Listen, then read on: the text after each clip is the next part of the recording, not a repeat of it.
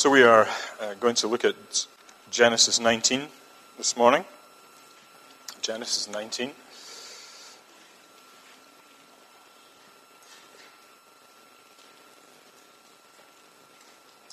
So I want to read down to verse 29. Uh, we'll look at the, the, the, rest of the chapter next week, God willing.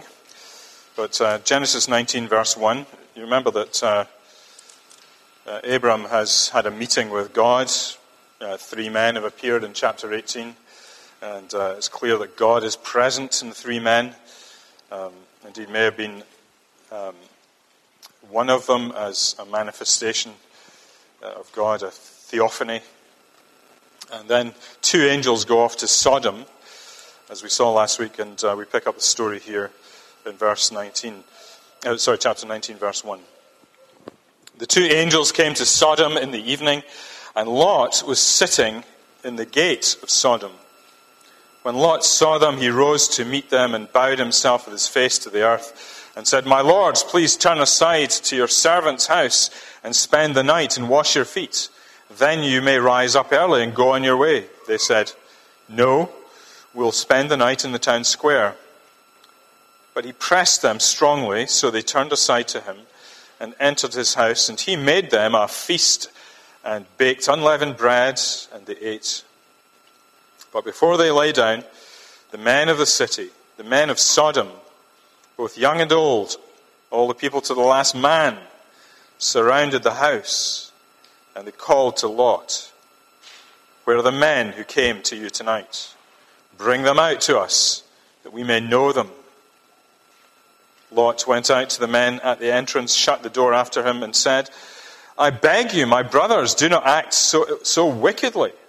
Behold, I have two daughters who have not known any man. Let them, me bring them to, out to you, and you do to them as you please. Only do nothing to these men, for they have come under the shelter of my roof. But they said, Stand back and they said, This fellow came to sojourn and he has become the judge. Now we will deal worse with you than with them. Then they pressed hard against the man Lot and drew near to break the door down. But The men reached out their hands and brought Lot into the house with them and shut the door. And they struck with blindness the men who were at the entrance of the house, both small and great, so that they wore themselves out, groping for the door. Then the men said to Lot, Have you anyone else here? Sons in law, da- sons, daughters, or anyone you have in the city. Bring them out of the place, for we are about to destroy this place, because the outcry against its people has become great before the Lord, and the Lord has sent us to destroy it. So Lot went out and said to his sons in law, who were to marry his daughters, Up! Get out of this place, for the Lord is, is about to destroy the city. But he seemed to his sons in law to be jesting. As morning dawned, the angels urged Lot, saying, Up, take your wife and your two daughters who are here, lest you be swept away in the punishment of the city. But he lingered. So the men seized him and his wife and his two daughters by the hand, and the Lord being merciful to him, and they brought him out and set him outside the city.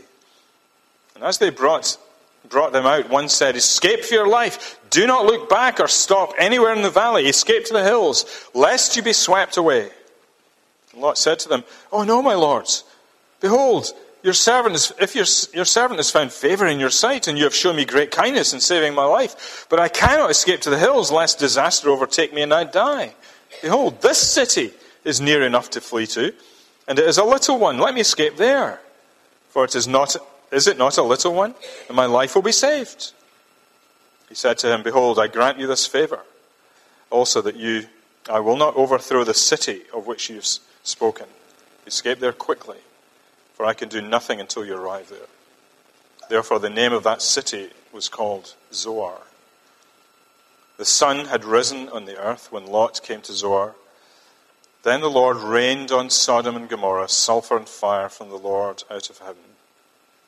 And he overthrew those cities, and all the valley, and all the inhabitants of the city, and what grew on the ground. But Lot's wife behind him looked back, and she became a pillar of salt. And Abraham went early in the morning to the place where he had stood before the Lord. And he looked down towards Sodom and Gomorrah and towards the land of the valley. And he looked, and behold, the smoke of the land went up like the smoke of a furnace. So it was that when God destroyed the cities of the valley, God remembered Abraham and sent Lot out of the midst of the overthrow when he overthrew the cities in which Lot lived, had lived. Let's pray. Lord, we come to your word, thanking you for it, and we pray for understanding of it. Help us search our hearts, we pray. Help us to worship you all the more. In Jesus' name. Amen. So last week we looked at this, uh, at chapter 18, where Abraham entertains these three men who appear suddenly before him uh, at his tent. And it turned out, of course, that that was a visitation from the Lord, um, uh, where he was, uh, where the Lord promised Abraham again that, uh, that he would have a son this time next year, and uh, not to doubt uh, God's promise. And we learned, of course, that, that, two out of those three men they, they turn out to be angels who are going on to Sodom to investigate the sins that have come to the attention of the Lord. Um, and, and Abraham has that period where he, he pleads with God. And he begins with 50 men. If, if you find 50 righteous people in, in the city, will you not spare it? And the Lord says, Yes, I will. And kind of Abraham begins to push a bit harder. And he says, What about 45? Yes, I'll not destroy the city. Or 40, yes, I'll not destroy the city. And so on, down, down to 10. If I find 10 righteous people, in the city, I will not destroy it. And at that point, the Lord leaves Abraham. And uh, you may remember, of course, that, that Lot, his nephew, is actually in that area um, in the city. Uh, remember that Lot and Abraham separated in chapter 13 because uh, they had flocks, and uh, their flocks were so great that they couldn't stay in the same place, so they had to go uh, into different regions. And remember, Lot looked from the hills and he looked down to the Jordan Valley and he saw that it was fertile and beautiful. And he thought, I'm going to go there. And Abraham said, Wherever you go, I'll go the opposite direction. And so Abraham goes off to Canaan, and uh, Lot goes off into the, the Jordan Valley, probably to the south, near where the Dead Sea today is. And it seems that he is settled in Sodom. And uh, both men, of course, are, uh, well, let me.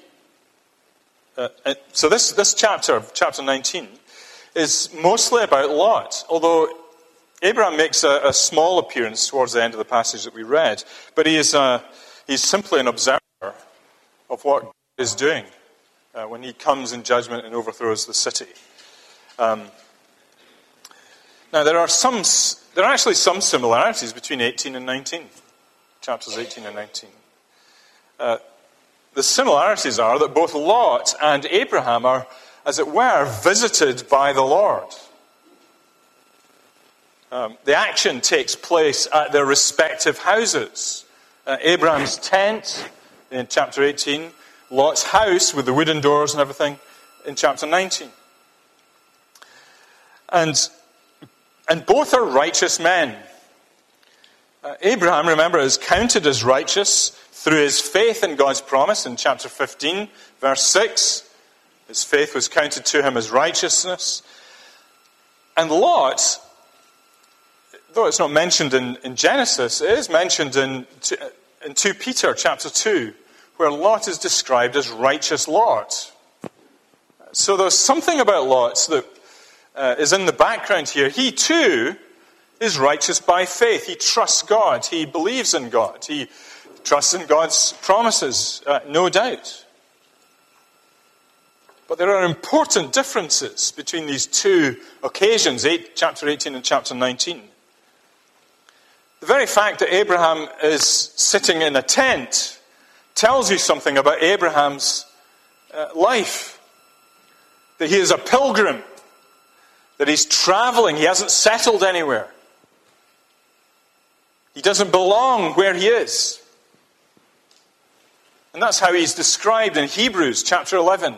You know that great uh, list of men of and women of faith? But Abraham's described as a man looking for a better country. He's a pilgrim traveling. That's the whole point of the book of Hebrews, by the way, uh, to, to show that the church is a pilgrim people uh, under Christ as the mediator and head of this new covenant. But Abraham is, is looking forward to a better country.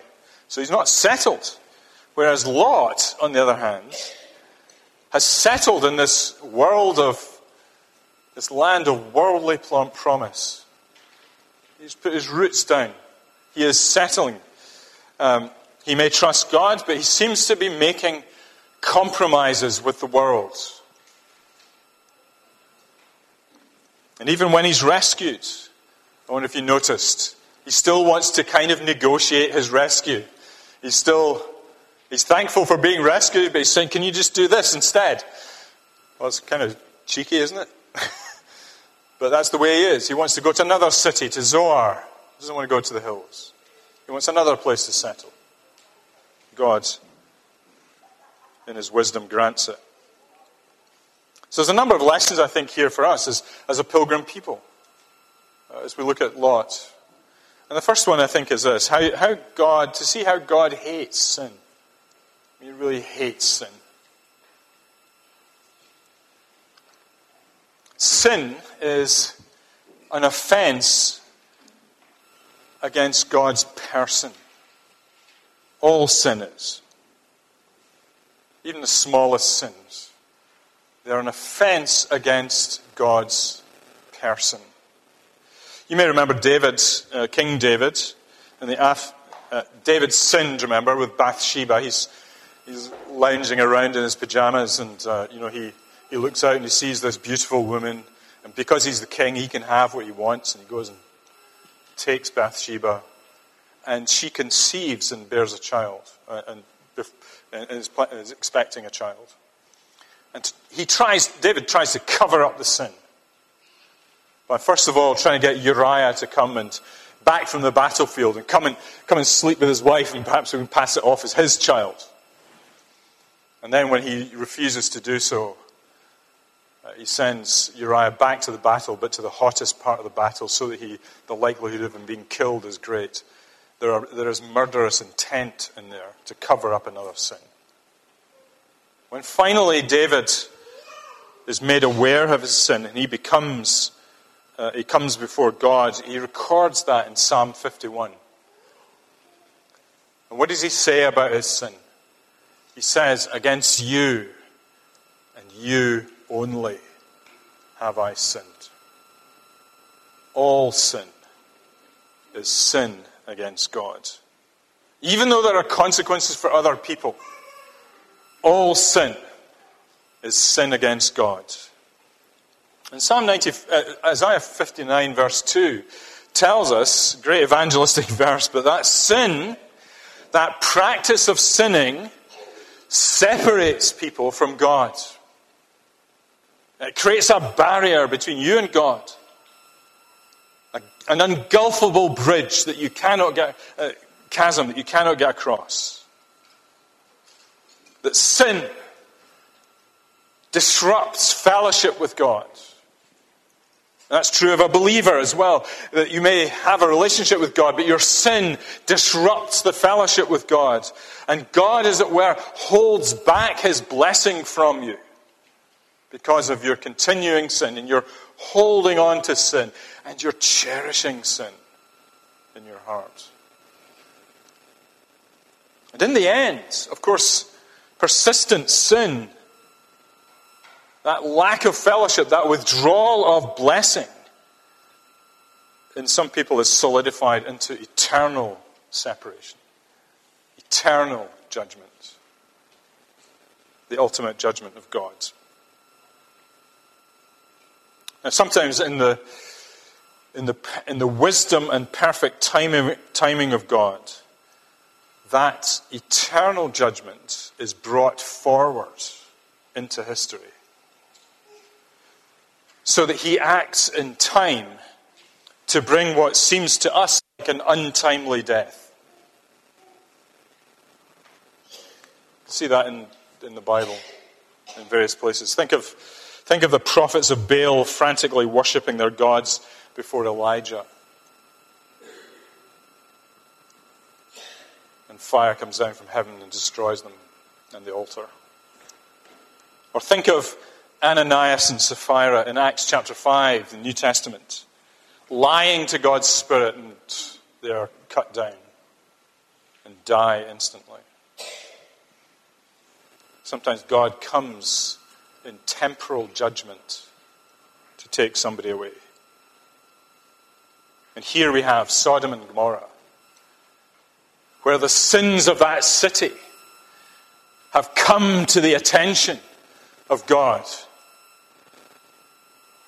course, you know, the Bible speaks anthropomorphically, it speaks in ways that we understand it, because God knows all, all the sins of all human beings. But the sins that come before God, how do they come? They come because of the outcry caused by sin. And this is not the, the righteous pointing at all the sins of, of the unrighteous. This is anybody who is suffering, who cries out to heaven. Maybe to a God they don't even believe in, but they cry out to heaven. God hears such cries of suffering at the hands of sinful people. What were the sins?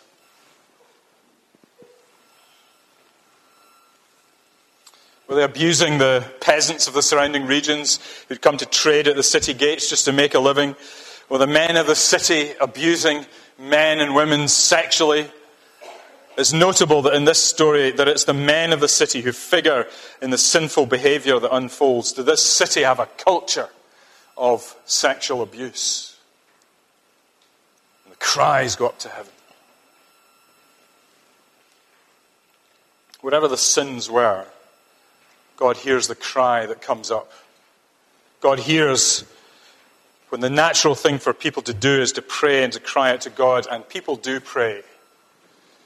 A while back, I remember a report of a, a young journalist, a 22 year old female journalist, who was reporting on a, a protest that was happening in a Middle Eastern country. And uh, the atmosphere was jubilant amongst the crowd. It was mostly men in the crowd. The atmosphere was jubilant, and here was this young woman reporting and recording and documenting. And that suddenly this woman discovered that the, the mood around her in her immediate circuit environment changed as the men began to subject her to horrific sexual, sexual abuse, stripping her naked. Thankfully, she escaped with her life. But in the moment of greatest danger, uh, she was saying out loud, Please God, make it stop.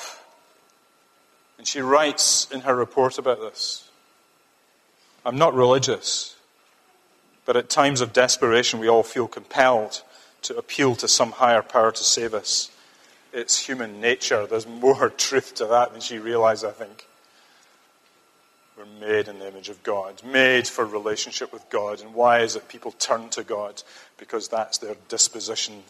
God has set eternity in the hearts of men and women.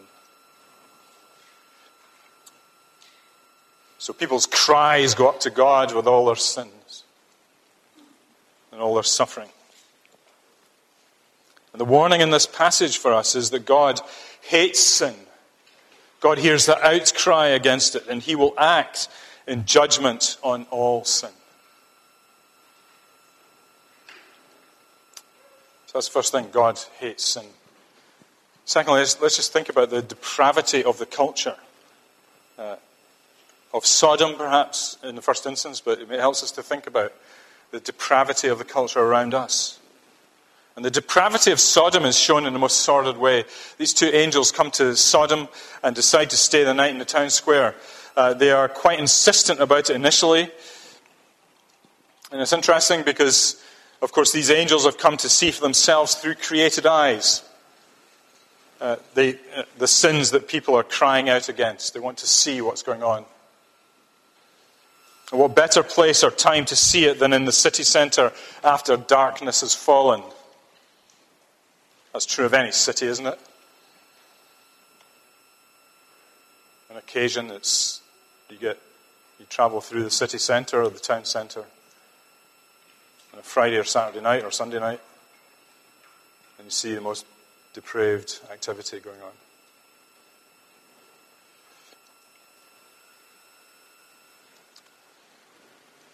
But Lot is so insistent that these two men come to him, to his house, that they relent and go to his house.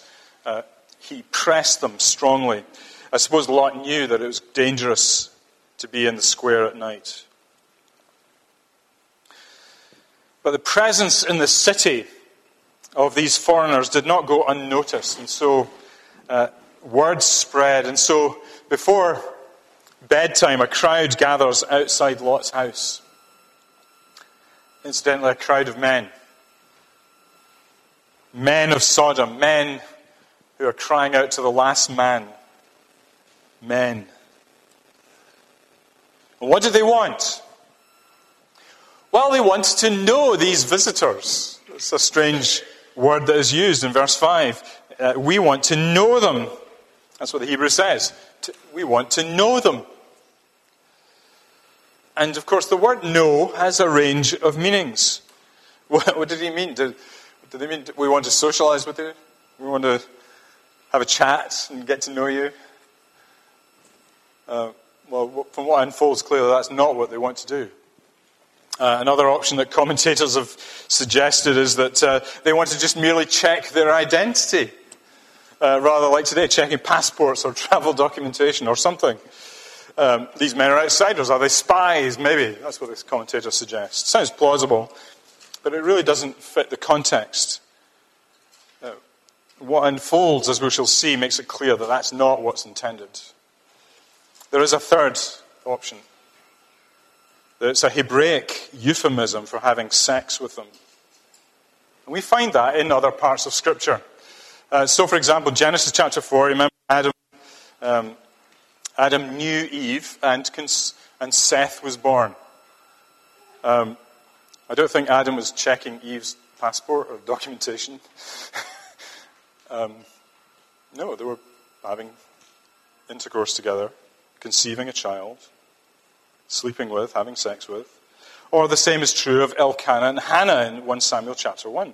Hannah, remember, cried out to God for a child, and God answered that prayer, and Elkanah knew Hannah. And so Samuel was born. So it means having sex in those, those cases.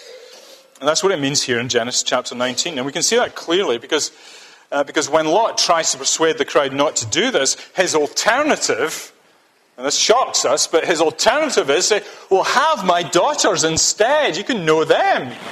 Not checking out their documentation because they know who they are. you can know them.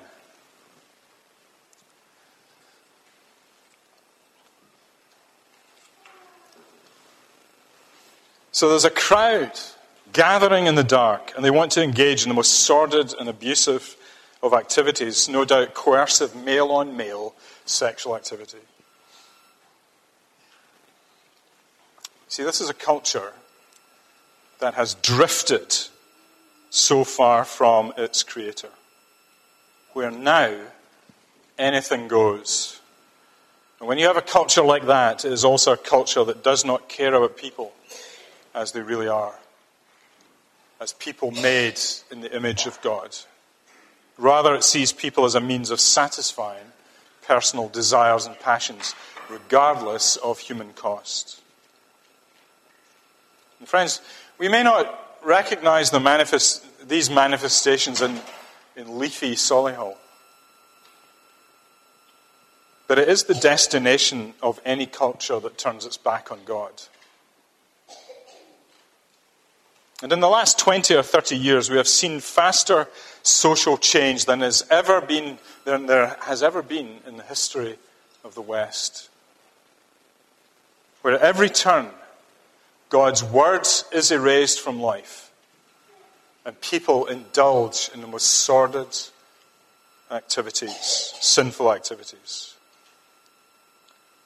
And is it any surprise that we have a continual, continual growth in social problems, especially perhaps amongst society's children, who increasingly live lives of heightened anxiety and sense of dislocation from parents, from the world, even from themselves. What a mess. A culture that's in knows depravity. This is the culture we live in. Here's the next thing to consider how, how such a culture can dull piety, can dull Christian witness. Um, God's people, you see, still have to live amongst the world that's fallen. People who make up the culture around us. Can God's people stand and be influential and effective in such an alien culture? And the overwhelming testimony of the Bible is yes, you can. Yes, you can. Consider the examples. Joseph, a godly man sold into slavery in a pagan culture but through the providence of God rose to a position of power and influence. In many ways, saved Egypt. Yet able to do so without compromise, remaining faithful to God in spite of the many temptations he faced. Or think of Daniel, taken captive in that first wave of captivity, off to Babylon, where they tried to brainwash Daniel and his friends into the Babylonian ways, but he and his friends remained faithful to God. And in spite of many trying times, Daniel rose to a position of power and authority in the Babylonian Empire and in the Persian Empire. So, what about Lot then? Did he stand as a testimony to faithfulness in the, mid, in the midst of uh, a depraved culture? Well, clearly, Lot has become a man of standing in Sodom. He is, uh, when we meet him, he's sitting at the gate of the city. Now, that may pass us by, but it's actually a significant place. It's a place where business is done, it's a place where elders of the city congregate. Um, it's where they sit, discuss, and resolve the issues of the day and do business together. And Lot, in, in some sense, seems to have made it in, in Sodom. And remember that he is, he is righteous Lot. And righteousness is not necessarily somebody who has a, an impeccable life. Abram was righteous even though he had uh, some of the aspects of his life were morally questionable. But Abram walked with God by faith, and that's the Bible's definition of, of righteousness walking with God by faith. So when Lot is described as righteous, he's a man of faith and trust in the same God. And we and perhaps we can see that to an extent in the way that he offers hospitality to his visitors, to the strangers. Yet there are evidences of spiritual weakness. A serious and obvious one is, is how willing he is to offer his young daughters to the crowd. It's pretty shocking to us. It's hard to believe that such a thing could happen, especially for a man who is in relationship to God. But there it is. There it is in Scripture. Lot seems to have a kind of blind spot to this sin as he offers his daughters up. And a, to us, it's, it's an appalling blind spot, and yet it is a blind spot for him. What about the rest of us then? With our many, many lesser sins? Do we have blind spots to sins in our lives? We don't even realize our sins. We just do it and we don't even think about it. Who knows what could happen to any one of us?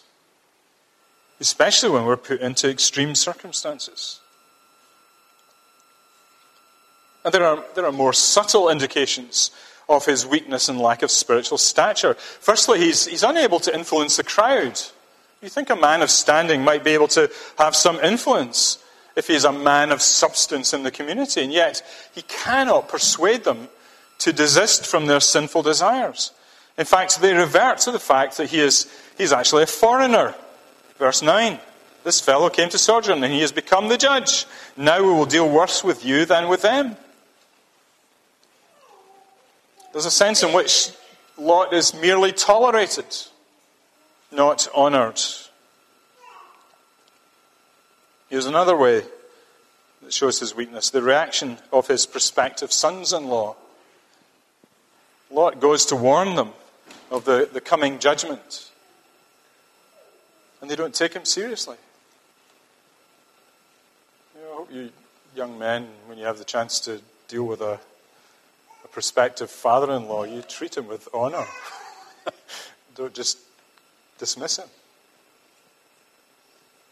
But this is what these, these fools do. They just joke. And Lot, you see, is a man of weak character to whom those near him do not pay attention.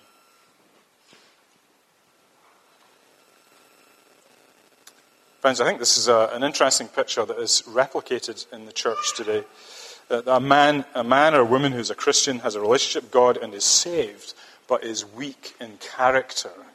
God worked character. Someone who is, the church is full of people who have lived their lives in such a way that they do not command the respect of their family. The family doesn't listen to them. Um, such people are, they flag in zeal. They have no sense of urgency about the Christian life. Uh, who have, they get comfortable with the surrounding culture. And the culture has its tentacles kind of reaching into your life constantly and distracting you from the things that really matter and your zeal is, sa- is zapped. And that spreads to your family. And they begin to show this similar traits.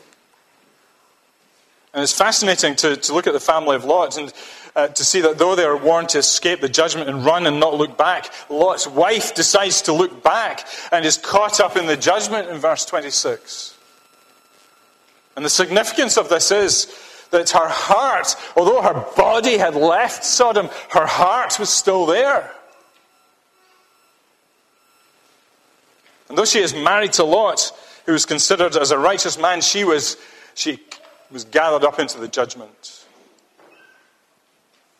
Her heart was not given over to the Lord, but to the way of life she once had amongst that depraved culture how easy it is to be married to someone who's a believer and be sympathetic to your spouse's life, spiritual life, but never to, to have had God deal with you in your own soul. Oh, such a man like Lot, yes, he can be saved. But his story, I think, reminds me of Paul's description of someone involved in church planting you know, the Apostle Paul, he spoke about those who come and ch- plant churches, you know. Uh, uh, somebody plants and somebody waters, but God makes the plant grow. Remember 1 Corinthians chapter 3. But then Paul says, all the work will be tested by fire. And that which remains will determine a reward. But Paul warns that there are some people whose work will be tested by fire and everything will be burned up though he himself will be saved, the, the individual will be saved, nothing will remain of their lives because they have wasted their lives, not used their lives for the glory of God. And they've built something for themselves that will never last in all eternity. That's Lot. He's been so affected by the culture around him that he's become ineffective in his life and in the lives of those nearest and dearest to him. The surrounding culture can dull our piety and our devotion to God. But lastly, let's not leave it there. God saves in answer to prayer. We've looked at Lot and his family and these two strangers, but in 27 to 29, we see Abraham coming back into the picture. Abraham, who walked with God, who brought to God all his cares and concerns, who brought all his intellectual struggles with what God was saying. And now he is on the hillside where he was the afternoon before, looking down on Sodom and Gomorrah, which is now billowing plumes of smoke that are ascending from it.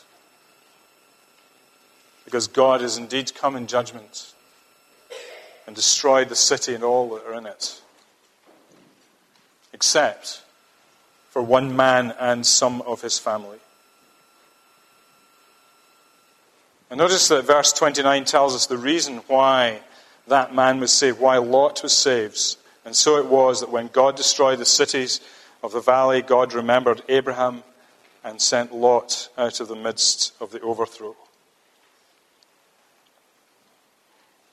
God remembered his friend Abraham.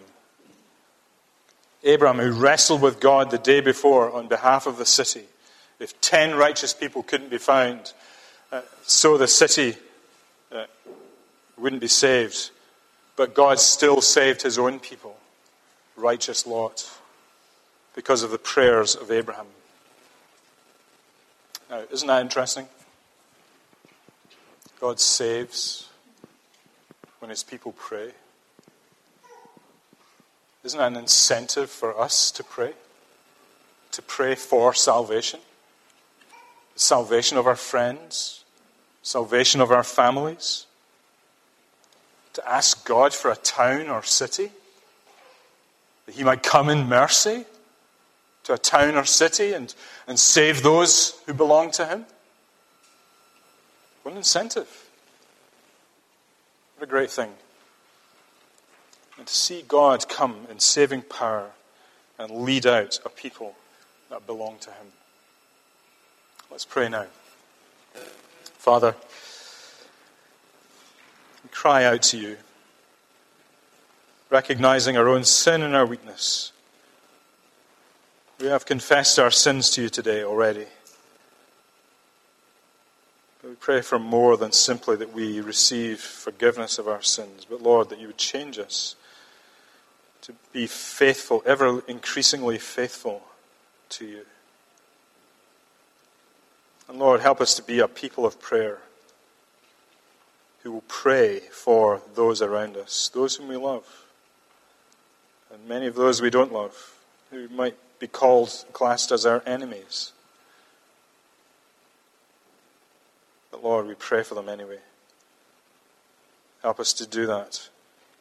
And may we see, stand back as it were, like Abraham, and see you do great things for Jesus' sake. Amen.